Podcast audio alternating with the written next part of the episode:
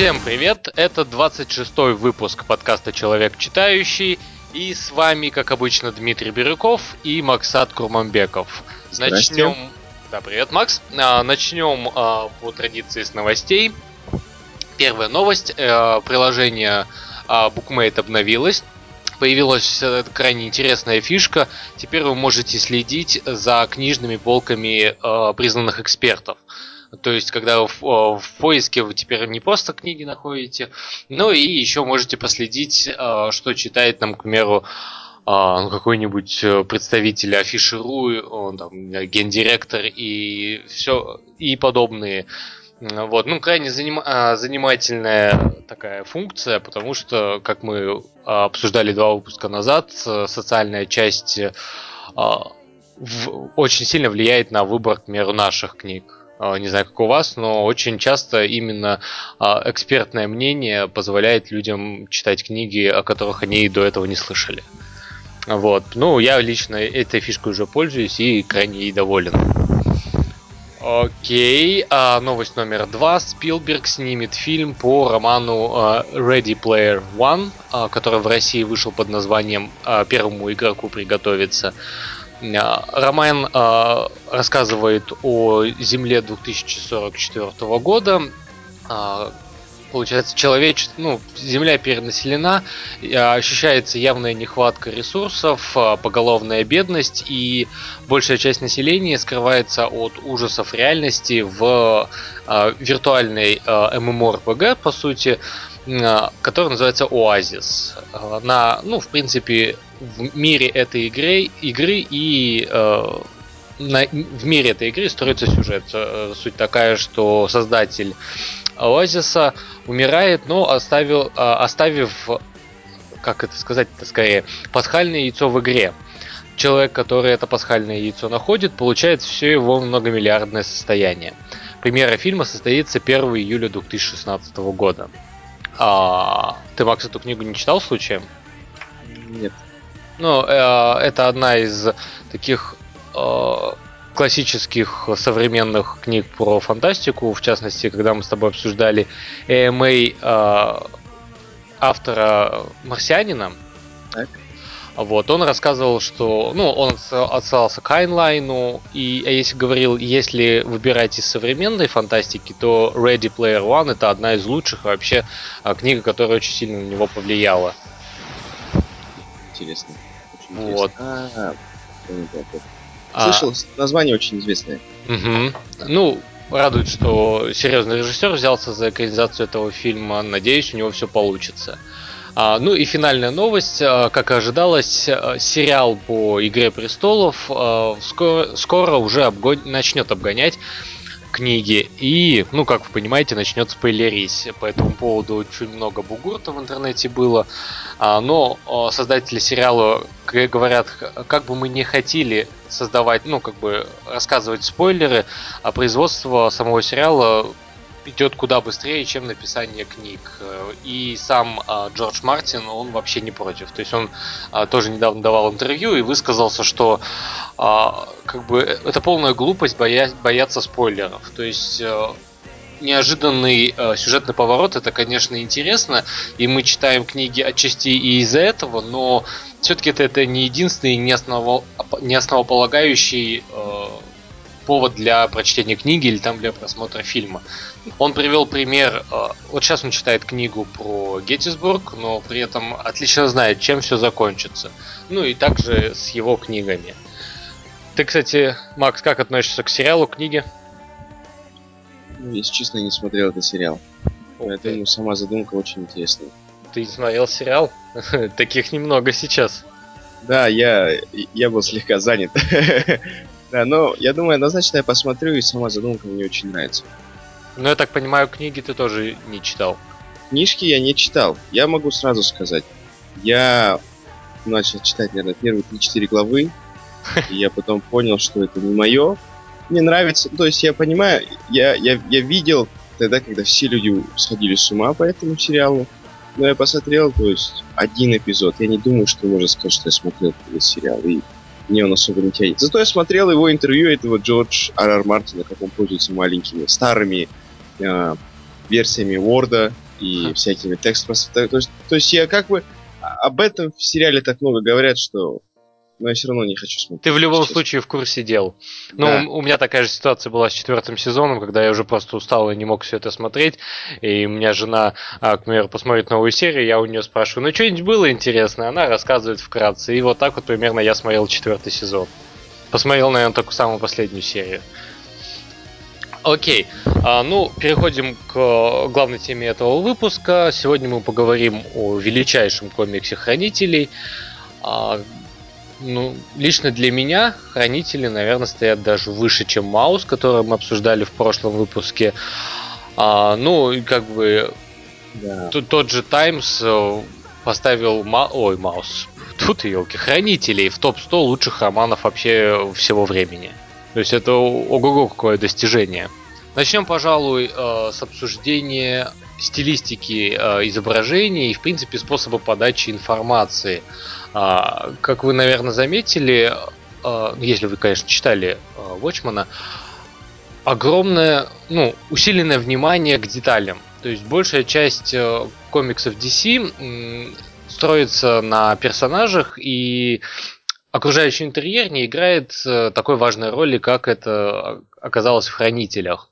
То есть каждая сцена а, детально порисованная, имеет свой смысл, и то есть э, просто читать э, текст в Bubblehead а, ну, этого недостаточно. Нужно прочитать, вглядеться в каждую картиночку. Ну, то есть это такой достаточно уникальный опыт, и люди, которые читают классические комиксы, ну, например, как я, они иногда такой в ступор попадают, потому что вот я вроде все прочитал, так мельком посмотрел, но что-то все-таки упустил.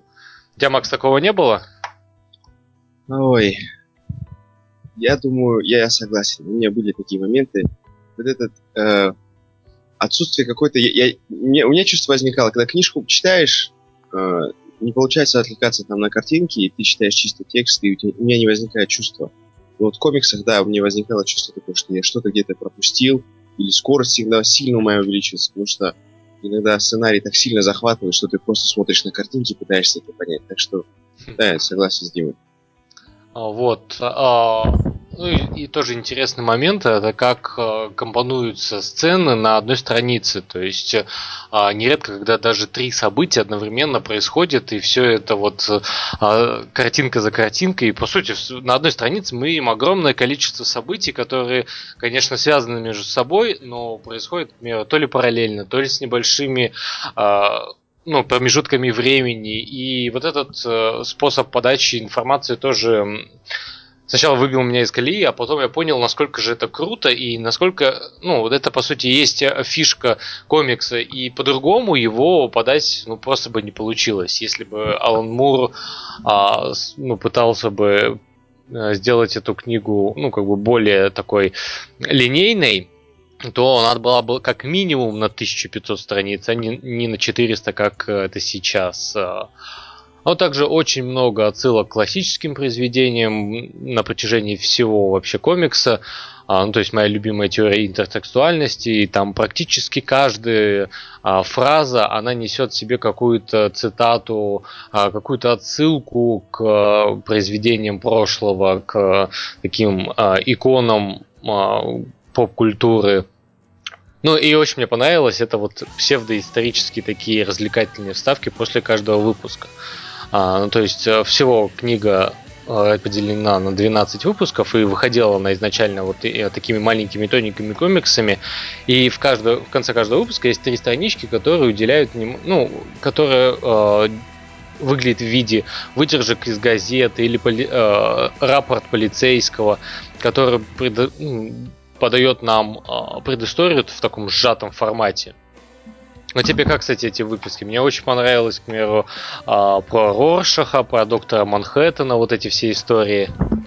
Я думаю, это просто э, невероятная книга. Я ее прочитал полторы недели назад.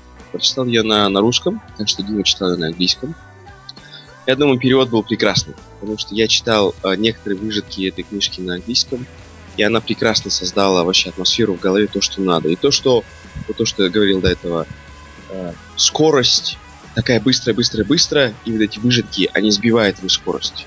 То есть они составляют тебя быть... Ну, я восприятие, мне восприятие такое, как будто ты смотришь в бинокль.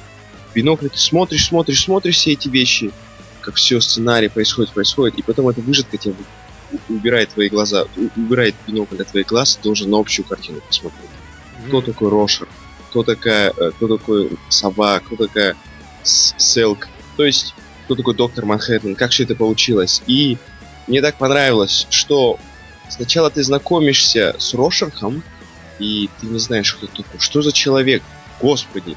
И потом потихоньку они раскрывают. И то есть Алан Мур не делает так. Сначала он рассказывает о кто таком Рошерхе, пытается навязать э, тебе свое мнение, а потом он показывает Рошерха. Сначала ты знакомишься с, Рос, с Рошерхом, и потом он рассказывает, почему Рошерх является Рошерхом.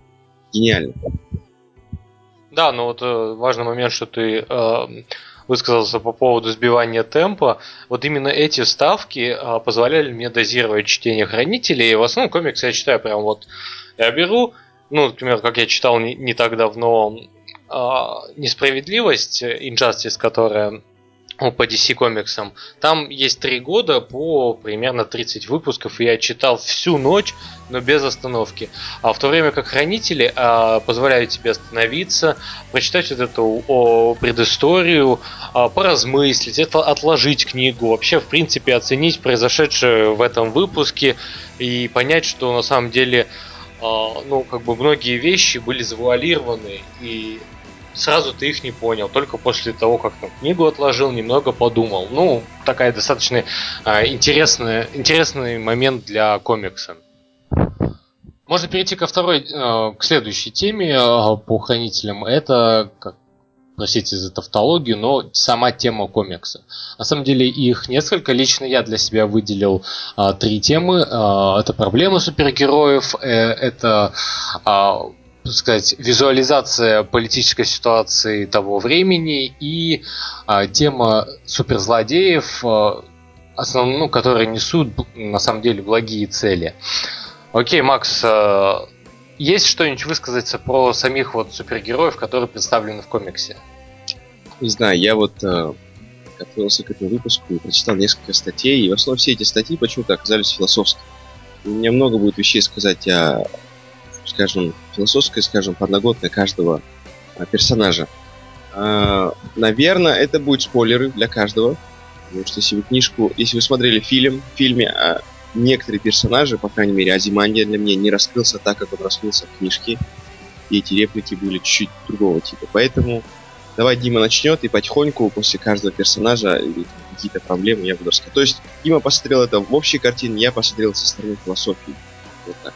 Ну, я не так, чтобы хотел высказаться по поводу каждого персонажа. Меня больше заинтересовал тот факт, что в этом мире, в мире хранителей, а, показывают э, несостоятельность э, супергероев, что, ну, например, если мы там посмотрим на Мстителей Марвела или на Лигу Справедливости DC, ну, то есть вот эти вот группы супергероев для борьбы с злодеями, а они существуют там как данность, и никто не сомневается в их надобности, в то время как а, в хранителях а, многие люди понимают, так же как правительство, что в принципе большой пользы от них нету. В какой-то момент супергероев вообще объявляют незаконно, многие уходят в отставку, раскрывают свои личности, там, по-моему, за исключением двух персонажей, в частности, Даниэла Дрейдберга, который был Филином ну, по сути, вторым уже Филином, и самого э, Роршаха. Э, вот, его личность раскрылась э, намного позже, чем а все остальные герои уходили, сняв маски.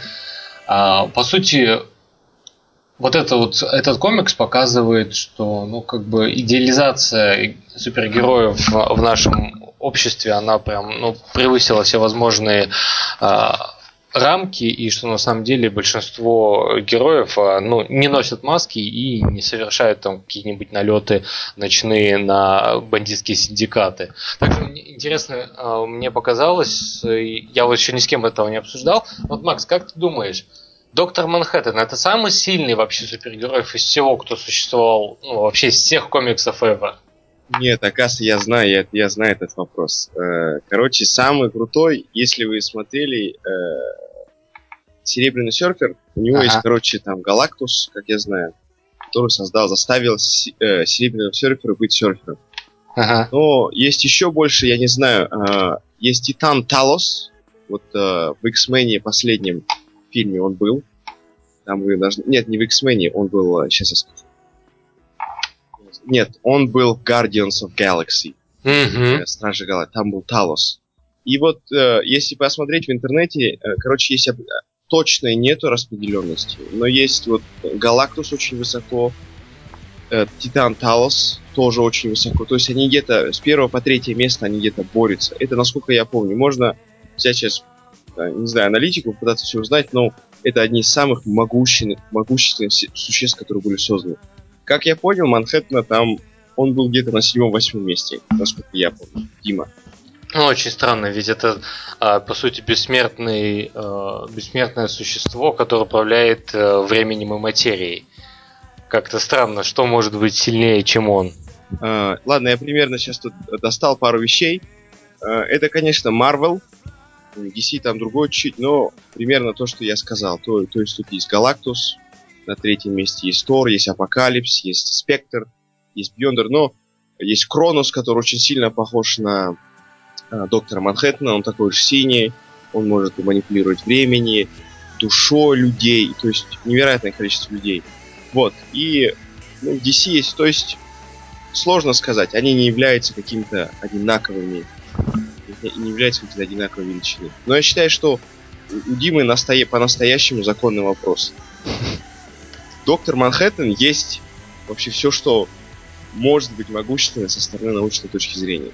Он все. Так что... Ну, еще главный момент, что у него нет никаких слабостей. А, об этом я хочу сказать. ага, давай. В общем, э, со стороны философии очень много людей э, на Reddit, моем любимом сайте, люди обсуждают эту книжку, и один из последних постов был несколько лет назад, когда Watchmen фильм вышел, и они говорят, что каждый из этих персонажей представляет себе определенную э, школу философии. Допустим, Азимандия, он является чистым утилитаристом. Даже его самая простая вот эта реплика, когда ему а, фильм говорит, ты убиваешь миллионы людей. И он говорит, Азимания говорит, чтобы спасти миллиард. Мощный утилитарист, и в книжке, я думаю, больше видно, что он невероятно умный человек, но всегда видит ценность каждых этих вещей, невероятно продуманный.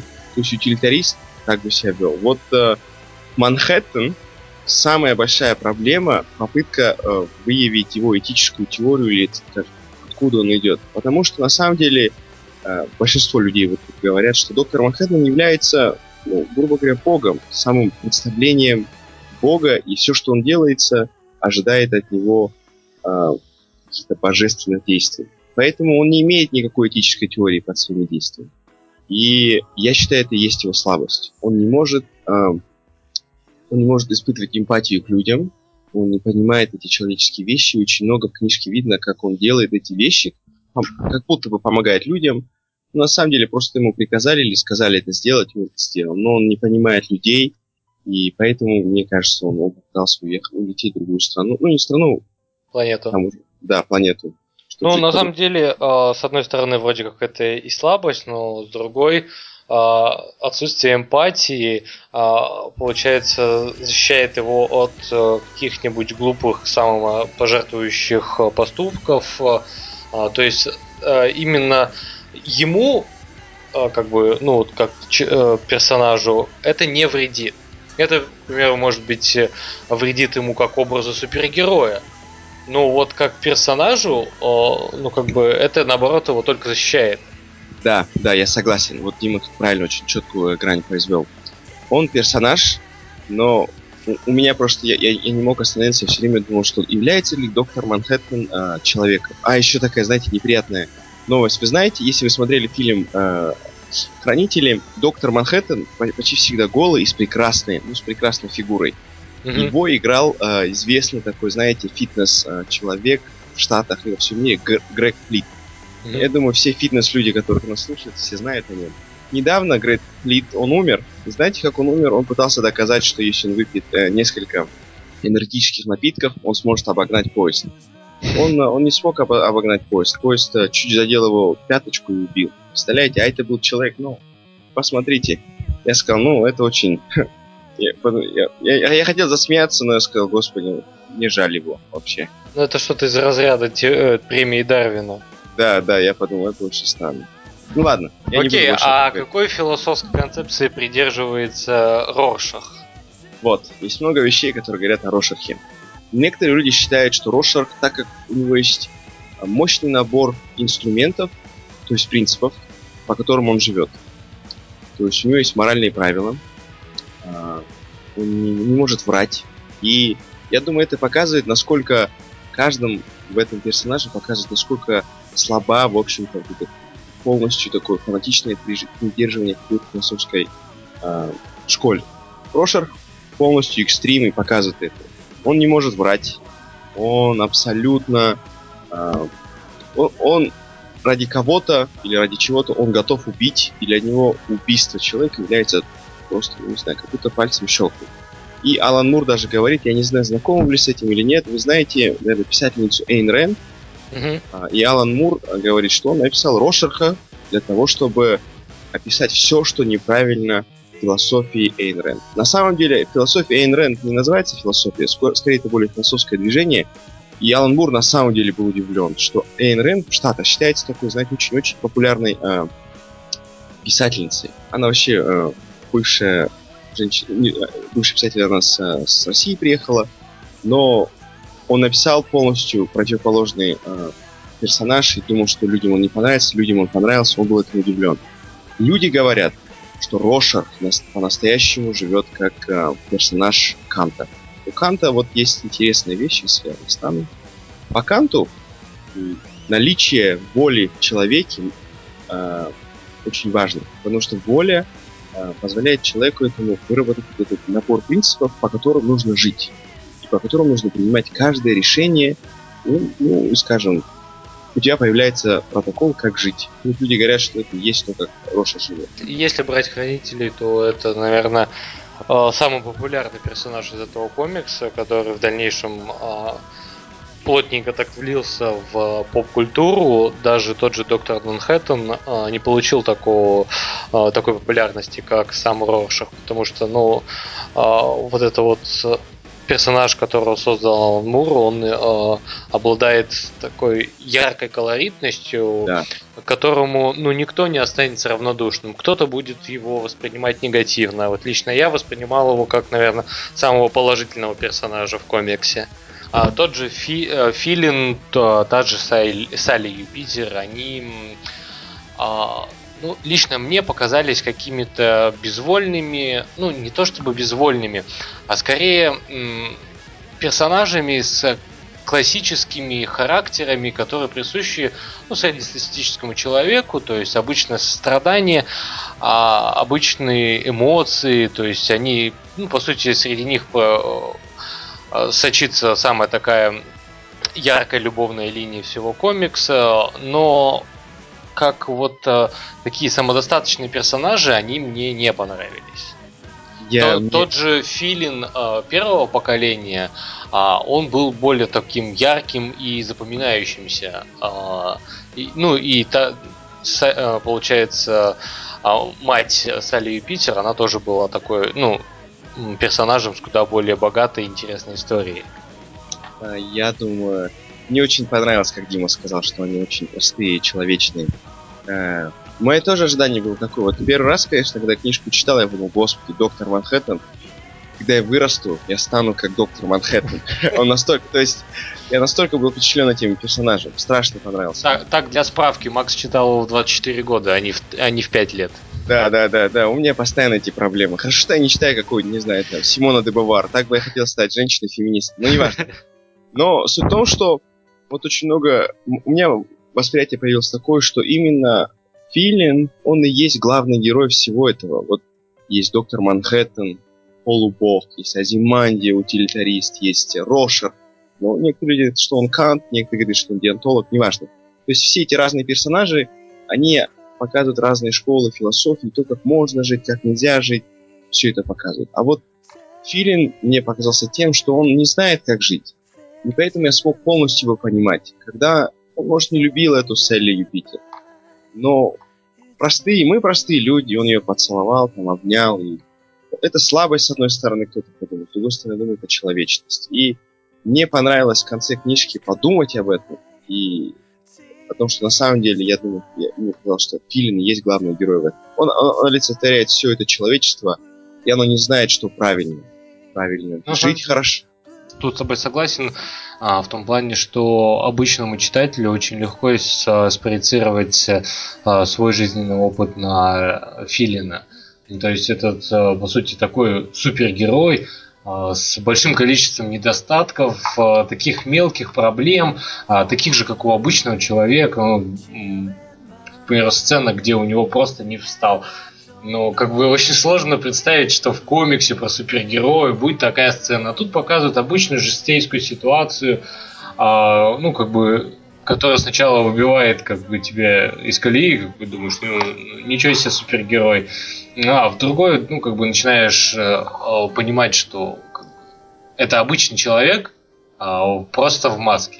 То есть, если тот же Бэтмен это тоже э, обычный человек в маске с э, большим количеством э, прибамбасов, э, ну, технических, э, вроде как у Филина есть все то же самое. Деньги, техника, э, маска, ну, множество красивых костюмов с ушками, как у Бэтмена но при этом это обычный человек с прям вот с такими э, человеческими слабостями.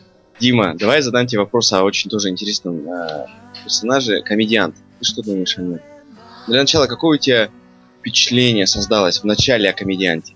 Ну, на самом деле, в начале э, авторы комикса хотели, чтобы о нем сказалось негативное впечатление, потому что его преподносят только с э, плохих сторон.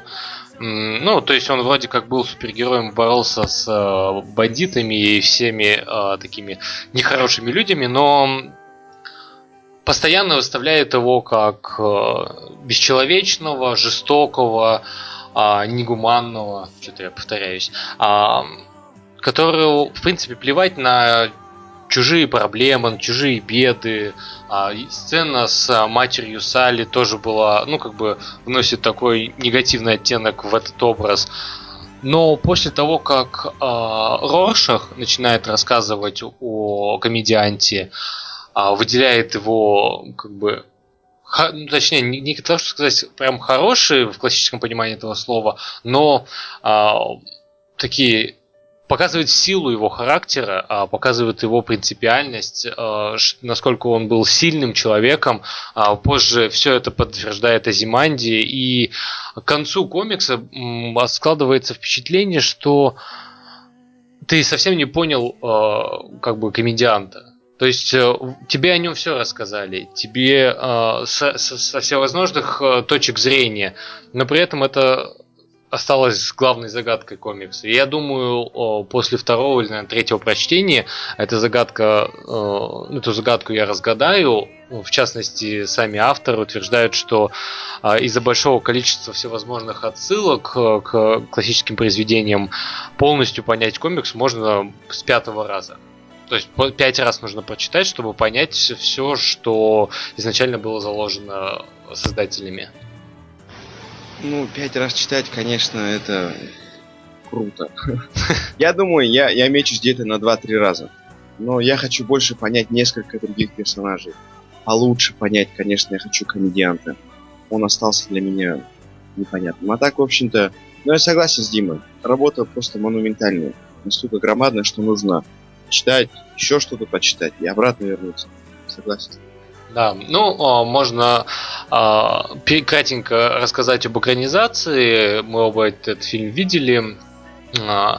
А, такой интересный момент, что права на экранизацию были куплены еще в 1986 году, то есть когда комикс только начал появляться, и тогда уже Алан Мур бойкотировал, сказав, что его комикс невозможно перенести на экраны. И ну, из-за этого а более 20 лет э, э, права на фильм передавались от одной студии к другой, а, они банкротились, а фильм так и не начинал сниматься. И в итоге это все э, оказалось в руках Знака Снайдера, то есть он был назначен режиссером, к тому времени он уже успел сделать себе кое-какое имя. И то, что Зак Снайдер взялся за этот фильм, я считаю так сказать, успехом э, и удачей. Э, хотя Алан Мур как бы свой бойкот, бойкот так и не снял, но картина получалась э, очень сильной. Э, Снайдер решил по максимуму передать атмосферу э, комикса. Он максимально детализировал каждую сцену, чтобы э, мини, ну, иметь минимальные отличия от э, э, оригинала, но все равно многие вещи действительно экранизировать не получилось.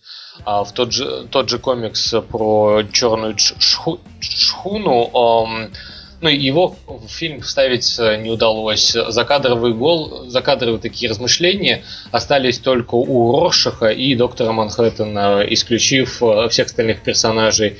А, ну и плюс вот эти вставки после каждого выпуска, их, естественно, фильм а, не удалось никак уместить. А, критика фильма была неоднозначной. Многие э, по инерции с Алана Мура ругали фильм. Лично мне он понравился очень сильно. На MDB наверное, девятку влепил, уже сейчас не вспомню. Ну, 8 или 9 это точно. А я считаю, что Зак Снайдер проделал огромную работу. И если учесть, что он экранизировал комикс, который экранизировать невозможно, ему за это хочется, так сказать, отдельное спасибо и вручить э, такую медальку не знаю, я фильм посмотрел первый, чем я прочитал книжку. Если честно, я, я бы, у меня была стигма. Я подошел к этому фильму, готовый увидеть, ну не знаю, что-то вроде Хэнкока, где, наверное, э, все, все смыслы фильма вместятся где-то на, ну, на максимум на 4 параграфа на 4 листе. Но когда первый, после первых 40 минут я подумал, господи, что я начал с собой делать? Зачем мне это? Потому что я просто хотел Э, не знаю, провести пятницу вечером, расслабиться. Нифига. Фильм меня так нагрузил, я сказал, нет, нет. Но я досмотрел его. Он мне показался очень странным. Мне страшно понравились э, цвета фильма. Они какие-то приглушенные, темные были. То есть это, э, э, это снималось как-то по-другому. Или какие-то эффекты были. Ну, мне понравился Рошер и, конечно, костюмы. Они такие странные, сексуально вызывающие, но иногда и э, какие-то э, недостойные, какие-то такие, скажу. Но в некоторых моментах они казались даже глупыми. Да, да, я вот согласен. Они казались глупыми, но иногда я смотрел или менялся угол и ракурс, ну, господи, я, я могу поверить, что этот э, человек является супергероем. То есть очень много вещей было, деталей, которые когда я просто подумал о них, но сейчас я посмотрел, перечитав книжку, они больше в голове остались. Интересно, очень интересно. На самом деле у меня точно такая же ситуация. Я а, посмотрел фильм, а, по сути, ну, наверное, в 2010 году, книгу прочитал а, неделю назад, а, и поэтому а тогда меня тоже повергла немного в шок стилистика, потому что я ждал э, классического фильма про супергероев. Я ничего не знал про хранителей, просто мне посоветовали друзья, сказали, что вот как бы отдельное э, кино, вот посмотри. Сначала первым делом, конечно, меня удивило, что идет почти 4 часа. Вот. Ну и общая стилистика такая медленная, меланхоличная подача, особенно, ну, как бы стилистика комикса в этом плане очень хорошо передана.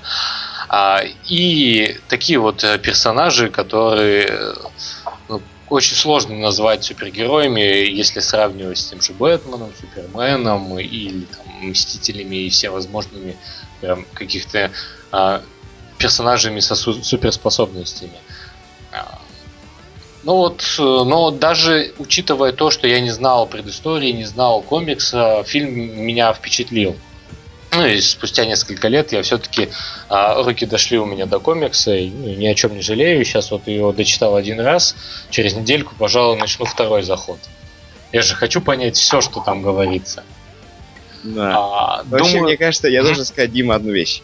Я думаю, вот это твоя, даже не знаю, это или общая, или вообще человеческая жажда абсолютно полностью понять произведение, она, мне кажется, она тяжела сама по себе.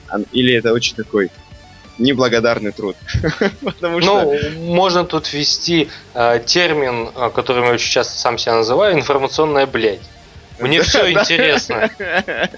Ой, мне нравится этот термин, он интересный, он очень интересный. я так бы, я бы чисто так просто назвал бы людей, которые много говорят. Да ты информационная, блядь. Вот так. Да. Так что, ой, мне понравилось, клево. Окей, а, ну, а, про хранителей, м- пожалуй, на сегодня все. А теперь немножко о грустном. А, в частности, это последний выпуск, в котором а, участвует Макс. Его, к сожалению, переманила BBC, он будет вести одноименное шоу. А, я не смог... Вы слышали, да, Топ Гир ушел? Я думаю, Джереми Кларксон, спасибо, что вы ушли. Да, ну, как вы видите, да, связь Кларксона увольняют, Макс уходит из Человека Читающего. Я так думаю, что скоро он будет рассекать на Энза и вообще будет доволен жизнью. А, вот, ну, ну, на самом деле, Макс уходит из-за огромного количества работы, все мы понимаем, а, что а, как бы монетизировать подкасты невозможно, а денежку нужно зарабатывать. Окей, Макс, а, ну ты человек, по Давайте. сути, ты был один из создателей, идеологов, в принципе, нас всего двое, это что высказывать да, как да. один из создателей. Давай, Макс, прощальная речь. Да, ну, во-первых, хочу сказать всем людям, которые нас слушали. Я рад, что я начал этот подкаст. Мы начали этот подкаст где-то 10 месяцев назад. Подкаст меня очень радовал. И очень много вещей дал мне, которые я никогда не смог получить. И мы прочитали безумное количество разных книжек. Я перестаю делать этот подкаст. А, я, наверное, вернусь, я так думаю. Но сейчас определенно занятость работы мне помешает. Так что в ближайшие 3-4 месяца я вряд ли это сделаю. Но я очень рад. Я не перестаю читать книжки. Я буду читать книжки и буду их обсуждать с Димой, но, наверное, уже не, не в форме подкаста. А, Спасибо, большое, что кто, кто нас слушал. Слушайте дальше. Я думаю, подкаст выйдут новые люди, подкаст будет новая свежая кровь. Вы не будете слышать мой э, нудный голос, но будете слышать нудный голос другого человека. Так что все да. будет интересно. Да, да, да. Я думаю, подкаст на этом не заканчивается. Будут новые люди, новые вещи и новые потоки информации. Так что stay tuned. На самом деле, когда Макс мне написал об этом э, два дня назад, я был честно ошарашен и э, действительно стоял вопрос закрытия подкаста, но э, те наши 27 подписчиков, которые есть в постере, вы не расстраивайтесь. Подкаст не закрывается, э, он возьмет всего лишь перерыв в одну неделю, и через неделю э, он возвращается в немного обновленном формате, я никуда не денусь. А, но вторым ведущим будет Денис Чужой, который был с нами через, ну, два выпуска назад. А, вот, он станет постоянным ведущим, мы немного изменим формат, будет меньше нон-фикшн книг, больше будем уделять художественным произведениям, а, будем чаще делать выпуски по целому, ну, по всему творчеству автора, уже есть много всевозможных идей, uh, поэтому подкаст будет жив, и мы будем ждать Макса, чтобы он к нам все-таки вернулся, и мы э, через, примерно, 3-4 месяца будем уже в три голоса вести этот подкаст. Прекрасно. Видите, да, как Дима быстро нашел. Так что я не думаю, что Дима, если ты был бы бывшей моей девушкой, ты был бы хреновой бывшей девушкой, должен тебе сказать. Я с тобой с утра расстаюсь, и к обеду ты уже находишь парня, и, и у тебя уже есть план, как ты будешь с ним жить, и вы женитесь. Дима, это хреново, я должен тебе сказать. Нет, я шучу, конечно. Я очень рад. Я очень рад, что будет новый человек, э, знающий, умный, супер. Я буду вас слушать, ребята. Вот, ну и ты, естественно, при, приходи к нам как э, приглашенная звезда. Будешь конечно. поднимать нам рейтинги. Конечно, конечно, однозначно. Окей, ну, как вы уже поняли, э, это не совсем прощальная речь. Макс, скорее всего, вернется в подкаст, но вам некоторое время придется пожить а, без его голоса. А, вот, ну, мне-то это не светит, я все, все равно с ним книги буду обсуждать, а вот вас э, он обделяет. Так что... А, ну, на этом пора прощаться. Спасибо, Макс, что это, ну, в общем, это были очень крутые 26 выпусков. Э, я очень верю, что ты вернешься. Я тоже вернусь, конечно. Все, спасибо. Все, всем до свидания. Пока. Go!